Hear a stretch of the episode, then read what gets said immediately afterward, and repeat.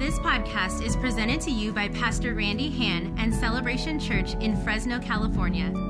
For more information, please visit celebrationchurch.cc. I just want to say happy Mother's Day to all of our campuses, Madera moms, Fresno moms, Clovis moms.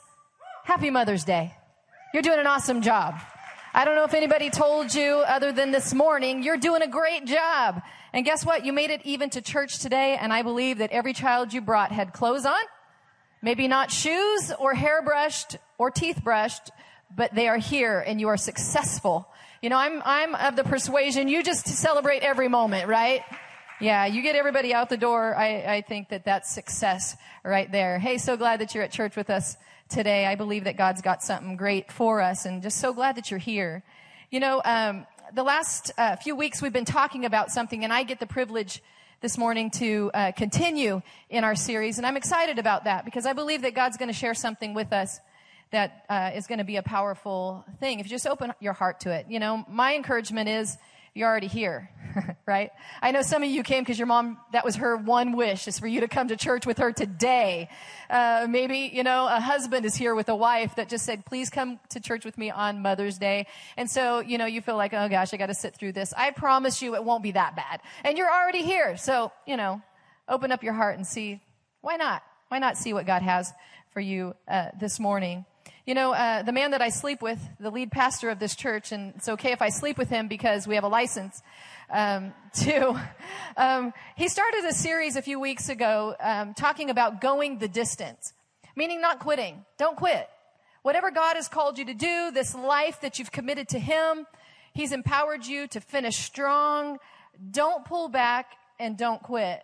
The first week, um, I believe you can go on our, our new celebration app and uh, listen to all these podcasts if, if you happen to miss it. But uh, the first week he talked about talked about settling, how you can start off strong and then sometimes you just get to a place where you just settle for what it is. You stop the movement forward. Um, last week he talked about how one reason we quit is because we feel we lose our need for for God. We feel like we got this. You know, we don't need to keep pursuing. I know next week he's going to be finishing the series talking about how a lot of times our personal failures will cause us to quit or to pull back. But I'm here this morning just to declare there are no quitters here. No quitters here. No quitters in Madera. No quitters in Fresno. No quitters here in our Clovis campus. You know, the scripture we've been using for this series is in Hebrews chapter 10, verse number 38.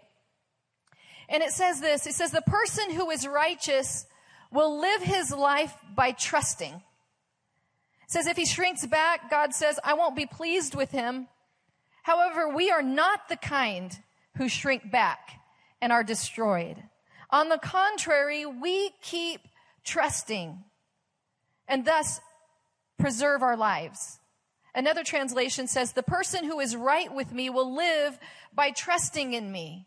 We are not of those who pull back. We are the, of those who complete, who push forward, who finish, who accomplish and receive everything that God has, has, has for our life. You know, I've been in, in ministry a long time and I've talked to quite a few people. And a lot of times people will come and they'll share their story and, and I do realize that in life we all have opportunities in this life to want to quit and to want to give up. A lot of times it seems like it's hard. A lot of times it seems like life can be difficult. A lot of times we think, you know, we see opposition and, and, and persecution and just pressure. The pressure always at us. You know, when you're on the front of a thing, you feel the pressure of a thing. And when we're pushing forward, pushing towards God's promise in our life, there'll be opposition and there'll be opportunities to quit. And you know, so we'll experience crazy things in our life, maybe financial distress or marriage issues, or, or maybe our kids won't be acting the way that, you know, we think that they should act. And it just seems like so much hard work and it just seems so difficult. And in my communication with people, sometimes they'll be telling me their story and I'll listen to the story and it is hard. It is challenging. It is difficult. What they're going through is legit. But my question to them and the th- times that I'm going through the pressures in my own life is, what am I going to do? I only have two options. I either continue to stand and fight, continue to have faith, to continue to keep trusting and obtain the promise that God says I can have, or you quit. This verse says here, if that we pull back and quit, it always leads to destruction. Yeah, it might be easy to slow down. Yeah, it might feel better to slow down, but we never obtain God's purpose and plan for our life if we pull back and we quit. But the truth is, if we persevere and we stand strong and we stand up tall and we push back, God says we receive the promise. In fact, Galatians chapter 6 verse number 9. It says this, it says, don't allow ourselves to get fatigued doing good. Let's not let ourselves get fatigued while doing good. He says this, at the right time, we will reap a harvest or receive a harvest. We'll receive a good crop if we don't give up or quit. So if I don't quick and quit and I don't give up, I'm going to receive the harvest. What happens if I do quit? I get nothing. Go ahead, look to your neighbor. Say, if you quit, go ahead, say it all of our campuses. Look to your neighbor, the person, your neighbor is the one sitting next to you. Okay? In case you're wondering, the one sitting next to you. Look to them and say, if you quit, yeah, thank you. You get nothing.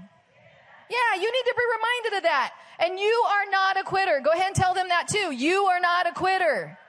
You know, sometimes we just need somebody to stand in front of us and say, you are not a quitter. You are not a quitter. I know you're tempted. I know that it's hard, but you are not a quitter. And I speak that over celebration this morning. You are not a quitter. You are not a quitter. You are a fighter. You will stand and you will see God's promise come to pass in your life. The only thing that will keep you from obtaining God's purpose and plan for your life is if you quit.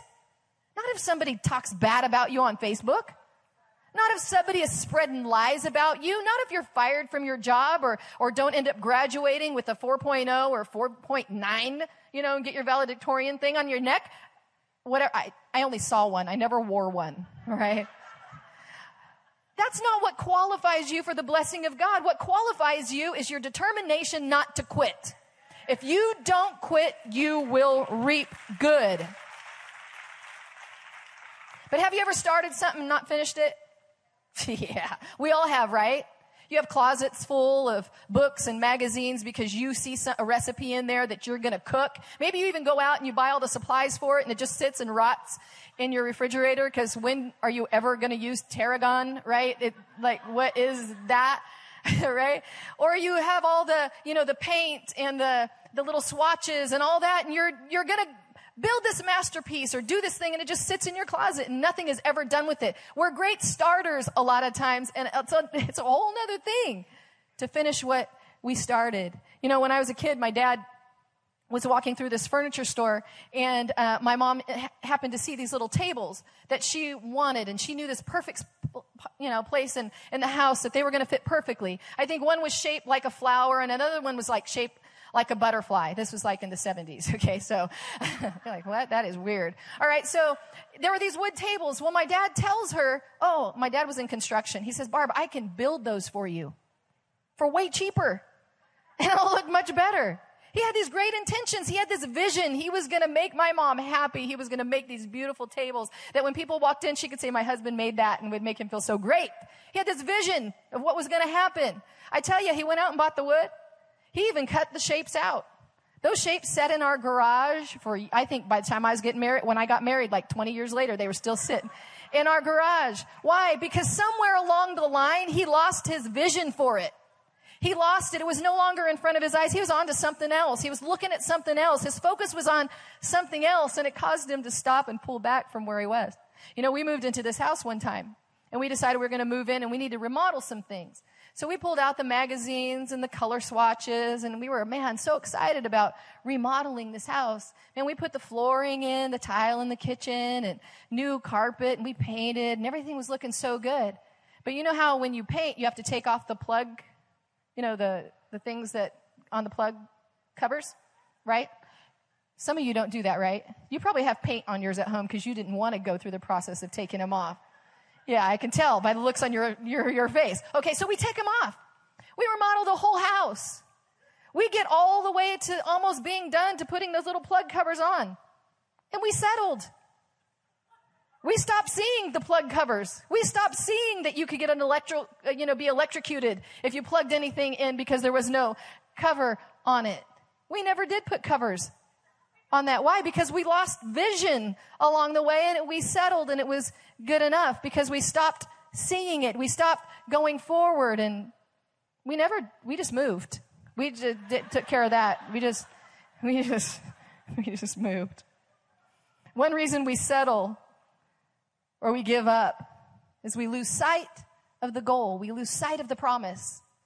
If we don't stay focused on the promise, you can pull back and you can quit. We don't keep the vision in front of us. You know, it's kind of like this. You go into Toys R Us and you buy your kid a bike, right? And you walking through and they're trying them out and let me try this one. And they're riding all over the store, right? And you finally pick the one that they want and you pull the little card out and you take it up to the cash register and you say, this is the bike I want. You know, you pay your money. And then you go pull your car up and they bring out this little box. And you're like, hold on, I didn't buy a box, I bought a bike. They're like, the box is in, the bike is in the box. Okay, right? So you get it home and I found out that there's four kinds of people. There's those that take the box out, they open it up, they look inside and they see all those parts.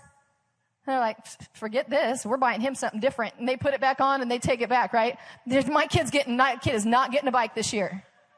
Then there's another kind of person who they dump out all the parts and they look and they're like, what is this book for? Right?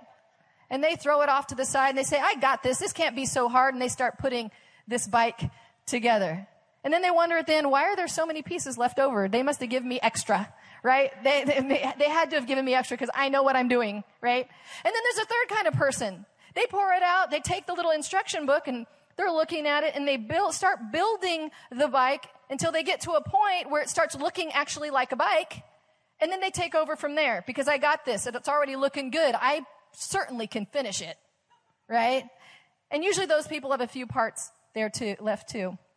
But then there's a, very few of these kind of people who actually get this box home. Before they even dump everything out, they grab that little book, says instructions on the front, and they read through the whole thing. And then step by step, they go through and they build this bike. And in the end, they have a perfect product that looks exactly like the manufacturer intended it to look. Now I'm going to ask you, which of these bikes would you put your kid on? No, let me, which of these would you put your grandkid on? Because your kid, you'd stick them on anyone. You don't care. right? Yeah. Which one would you put your grandchild on? The one that was built per the instructions because you know that that was a bike that was reliable. That one is built sturdy. That one is built strong. That one will perform exactly like the manufacturer intended it for it to function. You know, I think a lot of times we're like this. Our life God created. Our life, God manufactured. We came with an instructional manual. And a lot of times we think, God, we got this. And we start doing life our own way. We start heading through life doing our own thing and we find ourselves broken. We find ourselves falling apart. We find ourselves with all these extra pieces we don't know what to do with. Or we find ourselves partially built and we find ourselves falling apart when we'd grab this manual, this instruction manual, we'd see that God has a plan for our life. In Ephesians chapter 2, verse number 10, it says, God has made us what we are. God has made us what we are. It says, in Christ Jesus, God made us to do good works, which God planned in advance for us to live our lives doing. God designed you. God designed me. He created us. He put us together for a purpose, for His purpose. And this is the great thing. He didn't just put us on this earth and say, figure it out. He gave us an instruction manual. You know, this thing that you had to dust off before you came to church this morning? Right? This is your instruction manual. You cannot properly do life and function in your God given purpose if you don't read and apply the instruction.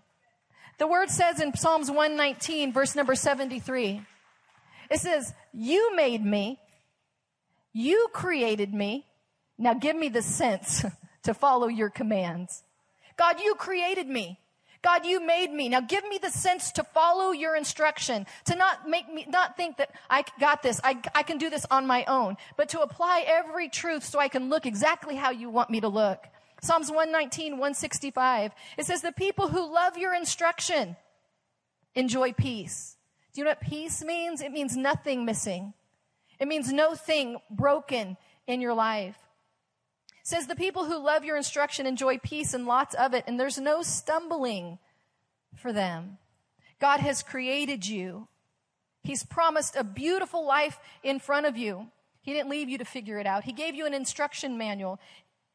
Our thing is, though, in order to obtain the promise, we got to keep the vision, the purpose, the plan in front of our eyes. See, God knew this.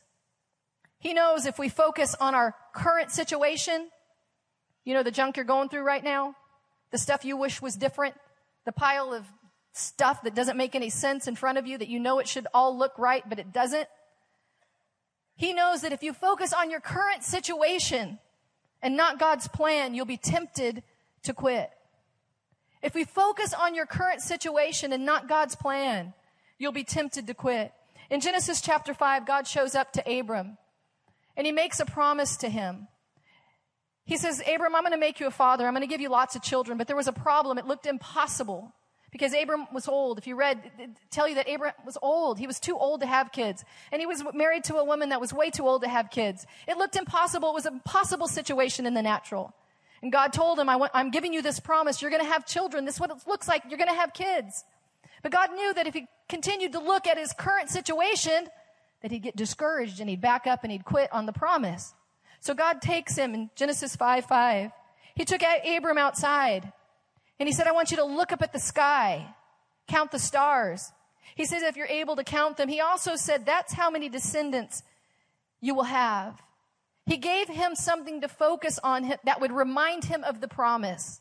That every time he went out and looked at the stars, he'd remember God's promise. When he would look at his body and look at his wife's body and be tempted to go, this ain't gonna happen. He looked at the stars, but God promised it. God said it would be true. God promised that it would be true. He said it would be mine. And I'm not gonna quit or back up off of that. He stayed focused, and if you read, Abram is, I mean, he's considered the father of many nations, and it happened exactly how God said for him. In Hebrews chapter 12, verse number 1, it says, Since we're surrounded by so many examples of faith, we must get rid of everything that slows us down, especially the sin that distract us, distracts us. And we must run the race that lies ahead of us and never give up.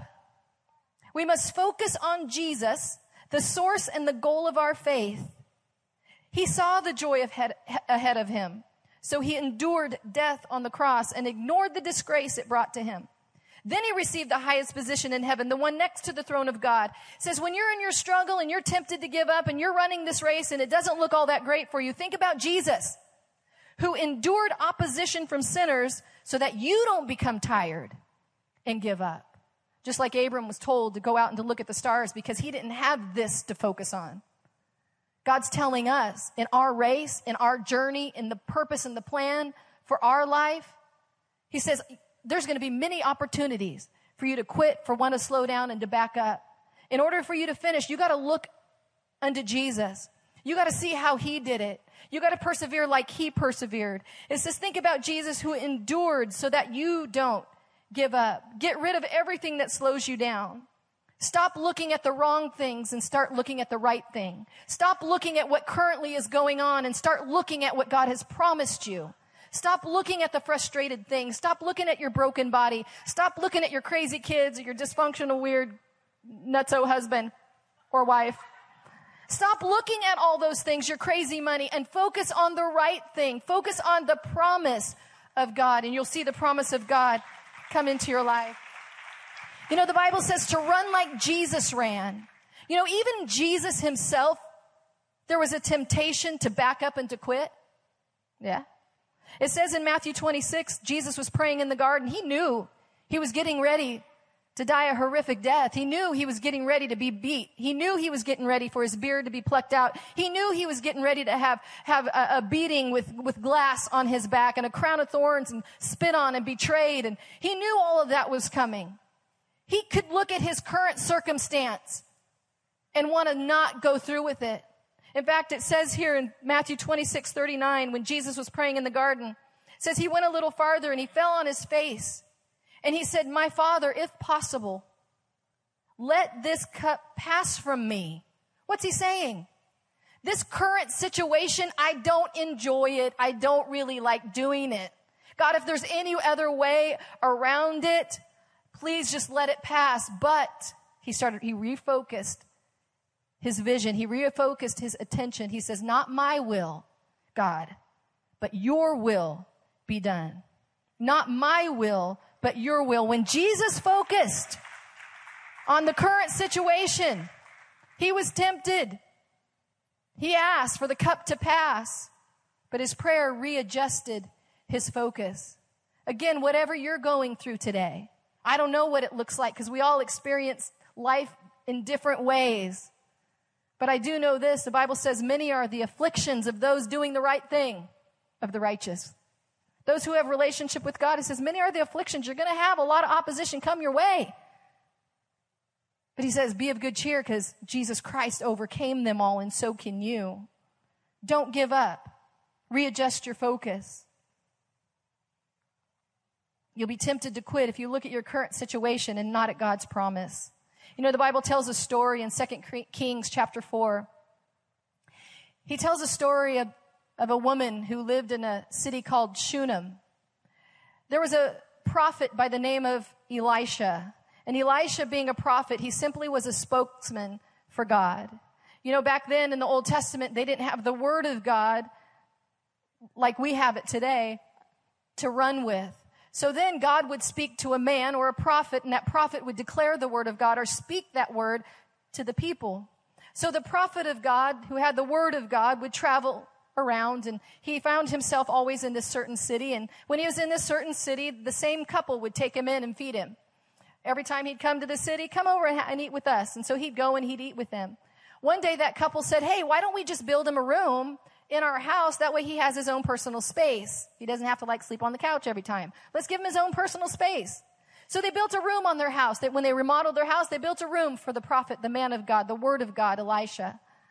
So he was so happy about that, so excited that he'd have a place that he can come and he can relax and, and, in, you know, just be able to refresh himself. So he asked the couple in return, he says, Hey man, you built this house for me and I'm so thankful for that. What can I do for you? They said, ah, we have, we have everything we need. We don't need anything. But then someone came to Elisha and said, you know what? They don't have a child. Well, God spoke through Elisha. He said, I, I want you to tell them that a child is, is coming. And Second Kings chapter 4, verse number 17. It says the, the woman became pregnant, just like God said. And they were loving it. They had a kid in their home. God's promise came true. So excited about that. It said the woman became pregnant and she had a son at the time next year, just like Elisha told her. Said several years later, the boy went to his father who was with the harvest workers.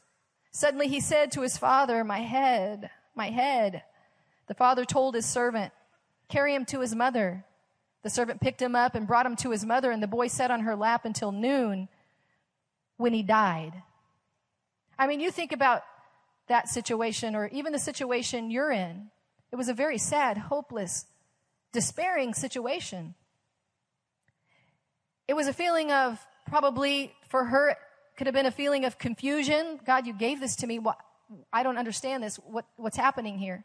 This doesn't look like your promise.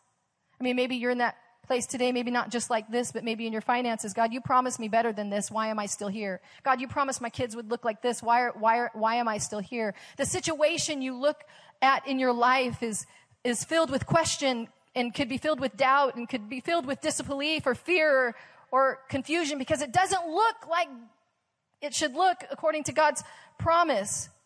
What was she going to do?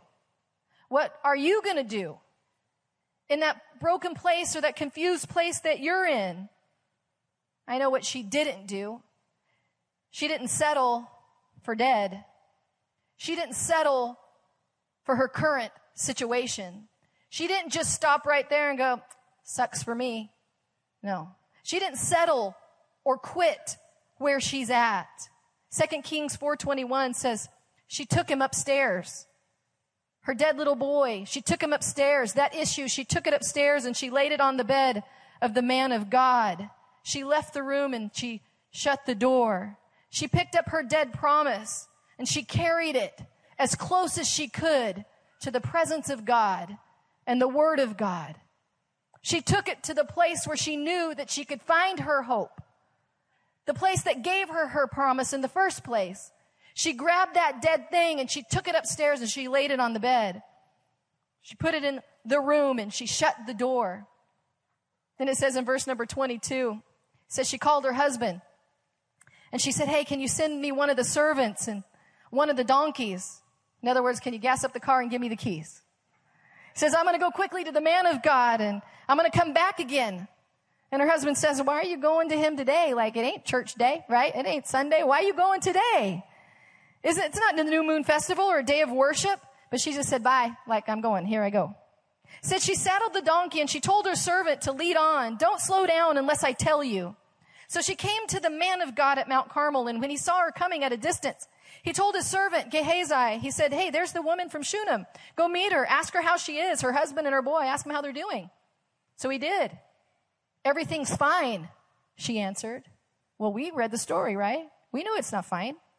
We know she's got a dead baby up in her, in the, in the bedroom.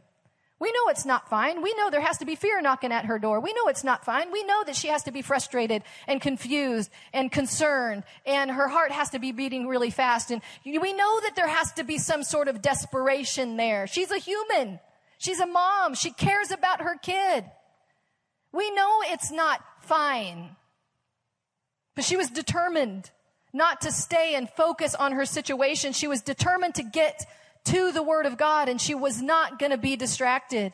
If anyone to asked her, if anyone was going to stop her and ask if everything uh, was okay, she was going to say it's fine because she knew it was not going to help her situation to rehearse the situation. It wasn't going to help for her to say, yeah, my boy, he was having a hard day. He went outside. It was really hot. He got dehydrated. Yeah, he came in and he was crying and he was sobbing. He was holding his head and he was screaming in torment. It was not going to help. She was fighting for something.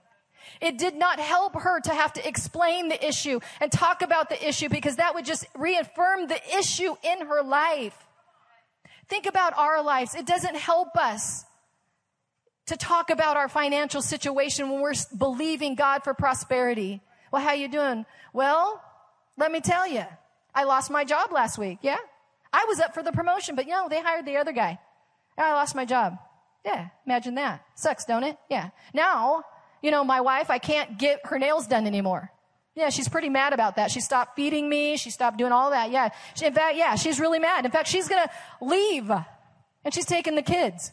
Yeah, I got nothing. It sucks, man. It sucks. It does no good to rehearse your situation over and over and over. This woman was fighting for something. She knew that she wasn't going to find help in just repeating her story to another person to have them feel sorry for her. She had to get life back into her child. And so she had to go where life was. She was getting close to the word of God. She had to stay focused and get to the word of the Lord. Verse number 27, it says, when she came to the man of God, who represented the word of God, said she took a hold of his feet. Gehazi went to push her away, but the man of God said, Hey, leave her alone. She's bitter. She has some, she's hurting here. The Lord's hidden the reason from me. He hasn't told me. The woman says, I didn't ask you for a son. Don't raise my hopes. The man of God told Gehazi, Hey, go put on a belt. Take my staff in your hand and go. Whenever you meet anyone, don't stop and greet him. If he greets you, don't stop to answer. Lay my staff on the boy's face. The boy's mother says, hold, on a second. I swear, as I solemnly swear, as the Lord and you live, I'm not going to leave without you. So Elisha got up and followed her. I love this because it was only at the word of God that she poured out her soul. She didn't call her mom. She didn't call her best friend. She didn't post on Facebook to get people to come in agreement with her.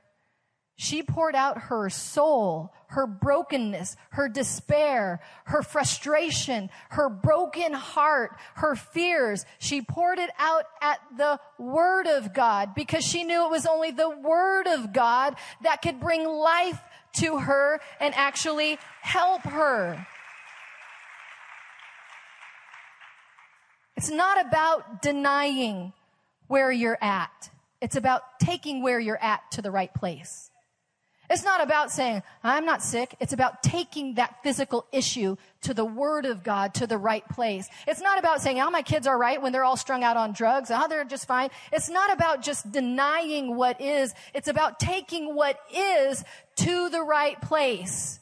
You're not denying where you're at by saying, I'm healed. You're not denying where you're at. You're taking where you're at to the right place. And that's what she knew. I have to take what I'm at to the right place. And she poured out her soul there. She knew she didn't need just good advice. She needed renewed vision and she wasn't leaving without the word of the Lord. In verse number 32, it says, when Elisha had come into the house, the dead boy was laying on Elisha's bed. Says he went into the room, he closed the door and he prayed to the Lord. Says he laid on the boy. He put his mouth on the boy's mouth, his eyes on the boy's eyes, his hands on the boy's hands. He crouched over the boy's body and it became warm. Says Elisha got up and he walked across the room and he came back and he got back on the bed and crouched over him. Says the boy sneezed seven times, opened his eyes. Says Elisha called Gehazi and say, said, call the Shunem woman. When she came to him, he said, here, take your son, not your dead son, your living son. And I love this because this is huge right here. The man of God here represents the word of God. So the word of God was put on that dead situation. It was when the word of God was put on that broken place that life came back into it again. It's when the word of God gets in your marriage that life comes back to your marriage. It's when the word of God is in your children or laid on your children that brings life back into your children. What does that mean? It means I have to get this instruction manual when it comes to my marriage if my marriage is dead. I've got to get this instruction manual in my eyes and in my ears and coming out my mouth. That's how I get it on my dead marriage. I got to start doing what it says concerning my marriage. With my kids, instead of freaking out and stressing out over them, I got to get the word of God laid out over them. How do I do that? By not pulling back, by not just letting it be, by getting the word of God in my eyes and my ears and out my mouth, covering them with the word and watching the word come to pass in their life. You know, I know all kinds of scriptures by heart when it comes to my kids. Not just because I'm good at memorizing the word, because I was desperate because my kids were being funky. My kids weren't looking like they were supposed, the word promised me that they would look. So I had to declare the word of God. I had to get the word of God on the situation. My marriage sometimes, I know I, you know, sleep with Jesus' brother, but, and he makes me think like I'm Holy Mother Mary, but that ain't true. I have my moments. Our marriage why is it good? Because, uh, you know, we just happen to be the perfect people for each other? No. It's because we get the Word of God. Keep the vision of the Word of God. Declare the Word of God. Get the Word of God when it seems the marriage is dead or it's dysfunctional or it's not going the way it should go. It's because we don't quit. Your marriage can be great if you don't quit. Your kids can be great if you don't quit. If you don't quit, you will received the promise. I can't tell you how many times I've seen this in my life and those around me.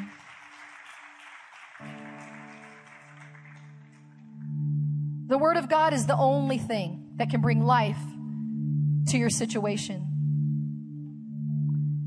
The Word of God is the only thing that can bring life to your kids, not a new school, not new medication. It's the Word of God. The Word of God is the only thing that can bring life into your marriage, not just, you know, going to some kind of therapist or marriage counselor, although that's great. It's the Word of God. The Word of God is what brings life to your body, not just getting on a new medication or hoping that they have a new surgery available for you one day. It's the Word of God. It's the Word of God that brings life back to your money. It's not just getting another loan, trying to get a new job, trying to, you know, hopefully you'll win the lotto. It's the Word of God. So many times I've seen the Word of God work in our life. I got to ask you, are we going to quit or are we going to fight? Are you going to quit or are you going to grab the Word and build? You're going to just settle for the parts laying on, the, the parts laying on the floor? Or are you going to grab the instruction manual and start putting pieces together? You know, not long ago, my we had a granddaughter born, our fourth grandchild. They are so the reward for not killing your kids. Those of you have teenagers, stay strong. One day they will marry and they will give you grandkids and they'll be all better. But our fourth grandchild was born, our second granddaughter. She was born on February 23rd. When she turned three weeks old, she was admitted to Valley Children's Hospital with a fever because she tested positive for the RSV virus, which affects lungs, caused very labored breathing, caused her fingernails to turn blue because a lack of oxygen.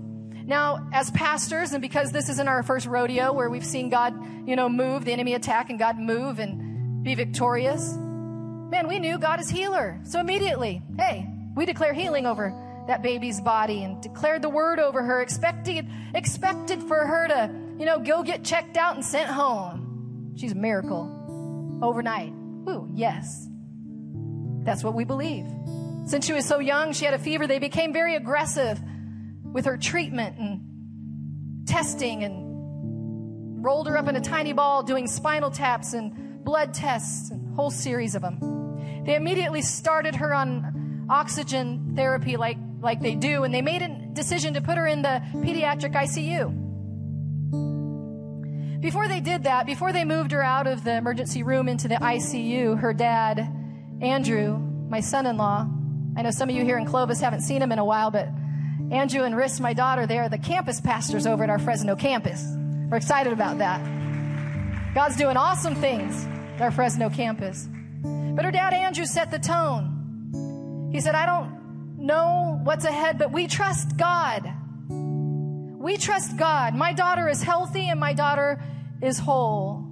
Her name is Salem. And the name Salem means peace, complete, safe, perfect, whole, full, unharmed. He declared that's, we named her that, that's what she is. For a couple days, Salem would get better, Salem would get worse, and we just can walk through the faith journey. God, we stay focused on you, we stay focused on your truth. After being in the pediatric ICU for five days, her x rays started showing pneumonia in both of her lungs. Her blood tests they took every four hours started showing not only the RSV virus, but uh, an, um, a flu virus, as well as bacterial infection showed up in her lungs and in her blood.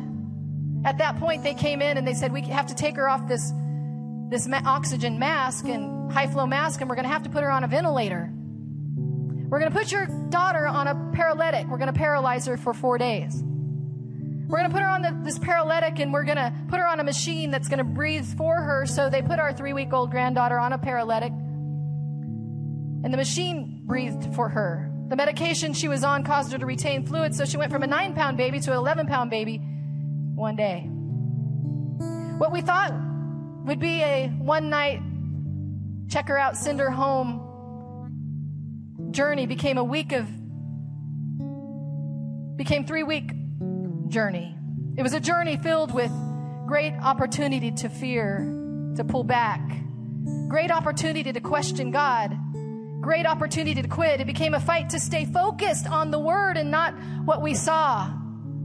A baby laying there with tubes in every part of her body that was way too young to be laying there.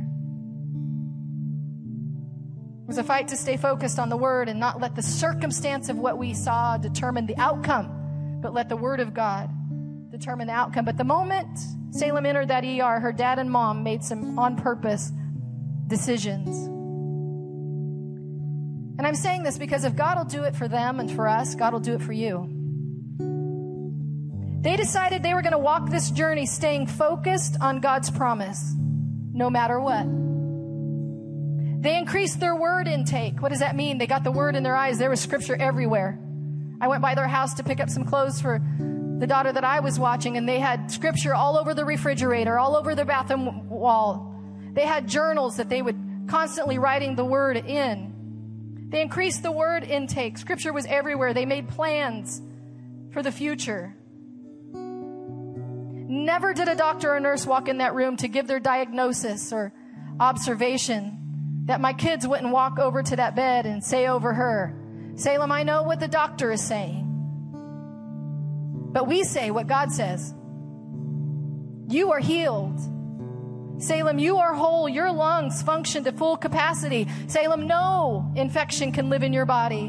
When our minds were tempted to focus on what we saw, because I don't know, you probably have experienced this too in your life where you've been in just maybe not like this, but tormenting situations where it just seems like your world is falling apart and it shouldn't be like this. And the overwhelming feelings, man, great opportunity for fear in the middle of the night wake up in a panic, not even knowing why. And then your mind starts racing. What do you do with that? Because if you go there, it's tormenting. You all know that. Maybe your marriage, you found out certain things were going on. It's just wake up tormented. Maybe financially, you wake up in the middle of the night and you're just panicked because you feel like you're getting ready to lose everything that you've worked so hard for. What do you do with that? Plenty of times, fear would knock on our door, but immediately refocus on the Word of God. God, that is not me. Same with you, God. I am not poor. God, I am not broken. God, I am not lost. My marriage is not defeated. My marriage is not destroyed. I am not going to be forever addicted. God, I'm not going back to that way of life. God, I'm not losing out. God, I am not going under. God, my kids are going to serve you. I saw her dad walk out of a conversation one time. He said, I, I can't, I can't be a part of this conversation. Not because he was being rude, not because he thought he was better than anybody else, but he was fighting for the life of his daughter. Some of you, sometime when people are trying to get into your business, they mean well. Talking about your financial system. Oh, I remember when I lost it. Listen, I need to remove myself from this situation. Not that I don't love you. I love you and I think you're great. God bless you. But I'm fighting for something right now. Oh, when my husband did that, this is a girl, I'll tell you what I did. Listen, I need to remove myself from this situation because I'm fighting for something right now. Oh, when my kids were like that, girl, you just better be prepared. Because when those kids turn teenagers, oh gosh, you're, you better. You know what the kids are doing these days? Listen, I need to remove myself from this situation. I'm sorry. I don't mean, to be rude. I don't think I'm better than you. I'm just fighting for the life of my child right now. I've got to remove myself from this situation. I've got to keep my mind focused. I apologize. I don't mean to be rude, but I'm working on something came to a point where they came in. And you know, as a mom, it's another thing. When you're, when you're the mom, you're concerned about your granddaughter, but you're also concerned about your kid. God, I know your word works for me, but are they going to stand and fight with your word? Came to a point where they said, No matter what, God, we trust you. We know you're healer, but we also know you raised the dead. What were they saying? God, no matter what happens to this baby, we trust you. We put our hope and our trust in you no matter what. Salem was on that machine for four days in the hospital for three weeks on 24 different medications, all kinds of stuff going on. But I'm happy to say, thankful to say, three full weeks later, three, we- three weeks after she entered, she exited, and that was a happy day right there. Perfect in every way. This is a picture of her yesterday. Yeah, she's a fatty. And she's happy and she's peaceful. Salem came out of that hospital, nothing missing, nothing broken, with a testimony that God is faithful. Can I tell you something? If you don't quit, you're going to come out of that broken place with a testimony God is faithful. Come out of that addiction helping other people because God is faithful, coming out of that broken marriage because God is faithful, coming out of a place where it looks like your kids are hopeless because God is faithful. So I don't know where you are in this place this morning, what you're dealing with. Don't quit. Don't quit. Keep pushing forward. Let's all bow our heads and close our eyes at all of our campuses. Don't quit on what God has promised. Don't let your current situation, your current circumstance, still your focus. Grab the word and don't let go. This is God's promise in Second Chronicles 16 9. It says, The Lord's eyes scan the whole world to find those whose hearts are committed to Him, to strengthen them. So He's looking to show Himself strong on your behalf if you don't quit. God, I thank you for this day. God, we today readjust our focus and put our hope and our trust in you. God, we refuse to quit. We refuse to quit. God, if you've promised a strong God marriage, we refuse to quit. God, if you've promised kids that serve you and love you with all their hearts, God, that's what we believe and we refuse to quit. God, if you say our body is healthy and you paid the price for every sickness and disease, God, we refuse to quit.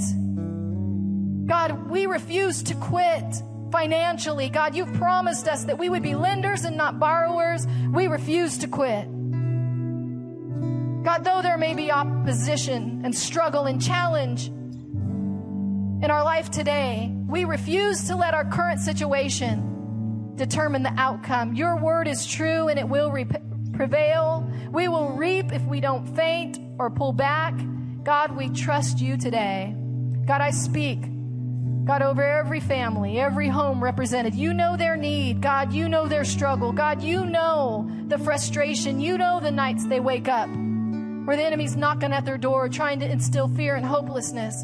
God, I ask that you strengthen them. God, your word says that you show yourself strong to those who don't quit and you strengthen them. So, God, I ask that you strengthen marriage, strengthen bodies, strengthen homes, strengthen re- relationships. God, I speak to every mom that you be their strength today. God, that you be their life today, the things that they're believing for. God, that you give them the desires of their heart. God, that you bring health and wholeness and soundness to every area of their life. God, we call you faithful and we call you good. In Jesus' name, amen. Amen. This podcast is presented to you by Pastor Randy Hand and Celebration Church in Fresno, California. For more information, please visit celebrationchurch.cc.